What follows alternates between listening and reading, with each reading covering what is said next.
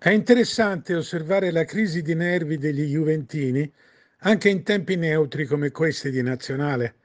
Non si smette di attaccare Pirlo, anzi si allarga la critica a dirigenti e proprietà.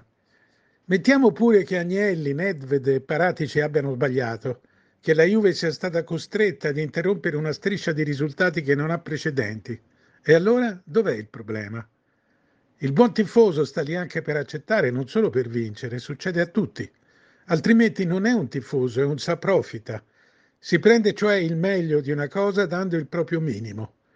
Mi sembra che nel periodo dei social la Juve sia diventata la prima della categoria. La conseguenza è che questo l'allarga, la dilata, ne inflaziona l'immagine e la qualità.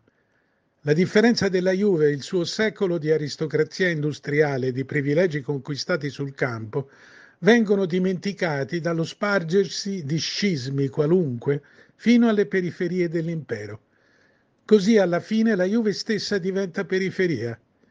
Il bisogno di vincere, di vincere sempre, è il bisogno di chi non ha mai combattuto, altrimenti conoscerebbe i diritti e i limiti dei contendenti e saprebbe che essere juventini non è un privilegio né una distinzione, è solo una libera scelta di chiunque.